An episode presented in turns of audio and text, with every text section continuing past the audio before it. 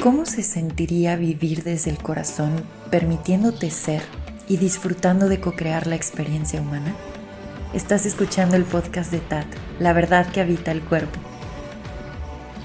Mi nombre es Paula Armenta, gracias por escuchar. Bienvenido.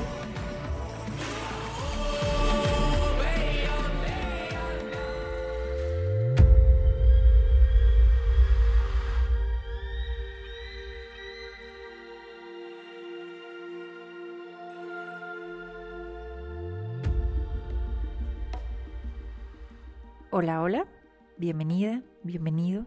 Gracias por estar aquí. Voy a iniciar directo con ciertas anotaciones que tengo por acá. Este episodio es bitácora, pues voy a iniciar. Avoid excessive action. Evitar la acción excesiva. Seek inner stability. Buscar, reconocer la estabilidad interna. No guidance. Do not act. Si no está habiendo guía, no es tiempo de actuar. Things will resolve later. Las cosas se van a resolver eventualmente. No action. Seek assistance. No es momento para accionar. Reconoce la asistencia.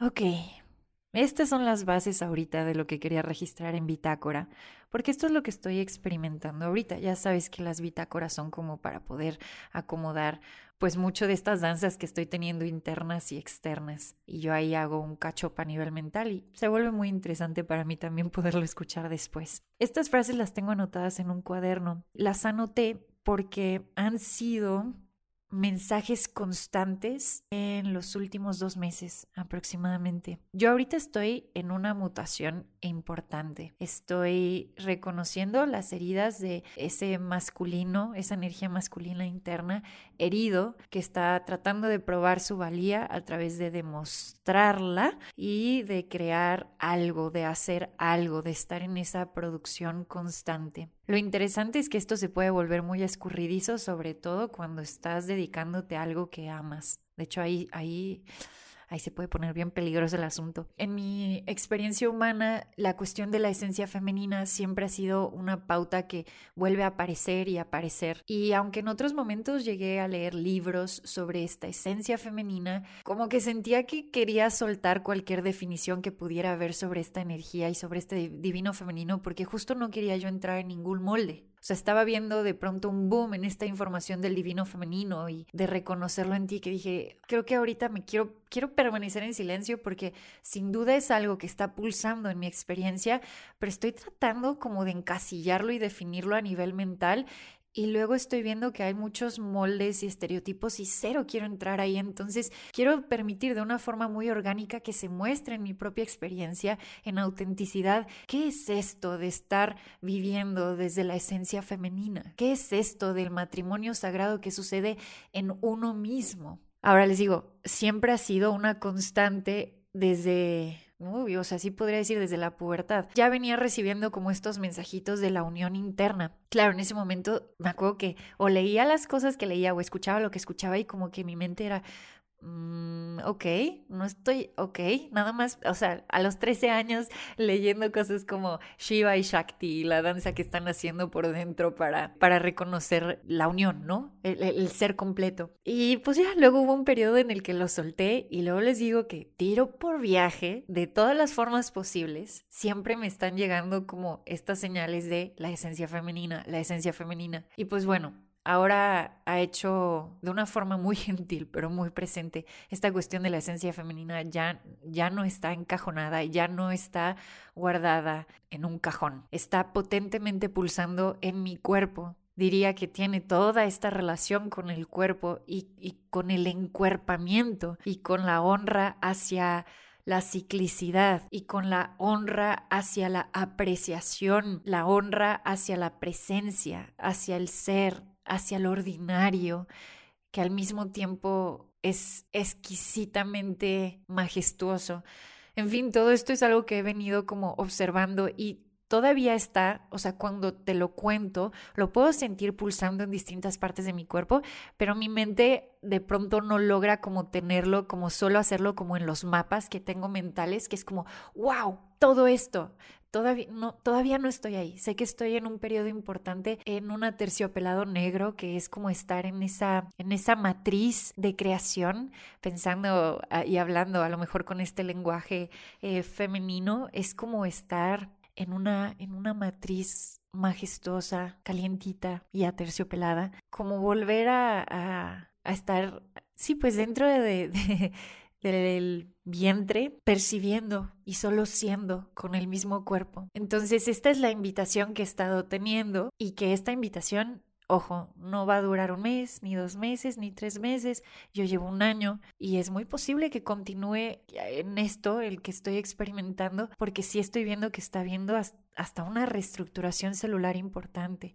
Lo noto en mi cuerpo, lo noto en mi piel, lo noto en cómo el cuerpo me ha pedido que baje el ritmo de formas que al inicio frustraron mucho a mi mente. Hay veces que de pronto vuelve a brotar ese patrón de querer moverme y moverme y moverme. Y pues bueno, esas frases que dije al inicio acompañan mucho esta etapa que estoy viviendo. Estoy pudiendo reconocer el estar en una excesiva producción o creación constante, porque detrás está la falta ahí pulsando, esta, esta como herida de no ser suficiente, no es suficiente, entonces moviéndote, creando más y luego, como lo hablamos en otro episodio, con sueños genéricos, diciendo, es que ese es mi sueño, y hablé como película doblada, ese es mi sueño y, y, déjame, voy a hacer todo lo posible y todo lo que está en mis manos, disciplina, constancia, y voy a ir por ello porque ese es mi sueño como esta cuestión también de hustle, de lucha, de forzar las cosas.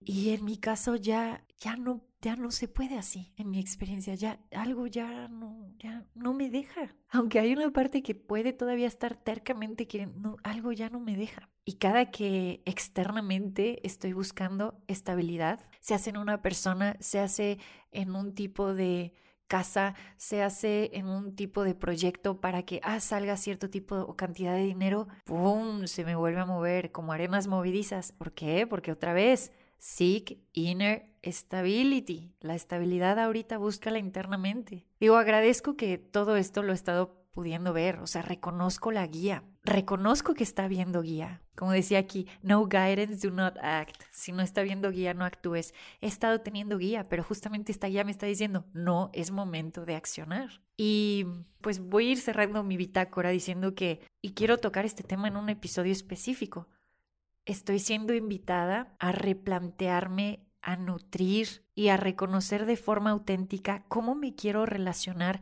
con esta inteligencia amorosa que todo lo es, que está en mí, que está en ti, que está en todo. Ni siquiera he sabido bien qué nombre ponerle, porque vuelvo a lo mismo, he estado tumbando lo genérico y los moldes, he estado preguntando que cuál es ese no porque lo quiera definir, pero cuál es ese nombre que puedo que puede brotar orgánicamente para comunicarme y para empezar a entablar como humana una relación, porque todo en esta vida es relación, una relación con esto invisible. De nuevo, hay muchos nombres. Hay quien le dice Dios, hay quien le dice fuente, hay quien le dice universo, hay quien le dice Madre Divina, hay quien le dice Padre, lo que fuera. Ninguno de esos nombres me queda a mí en este momento. Entonces estoy como, ok, eso que es inteligente y que es extremadamente amoroso y que está en todo, me interesa relacionarme. Y Creo que al inicio a lo mejor mi interés era para buscar resolver algo, eso también, bendita programación. Pero ahora es como un interés genuino de me interesa cultivar esta relación con eso que está en mí, que está en todo. Es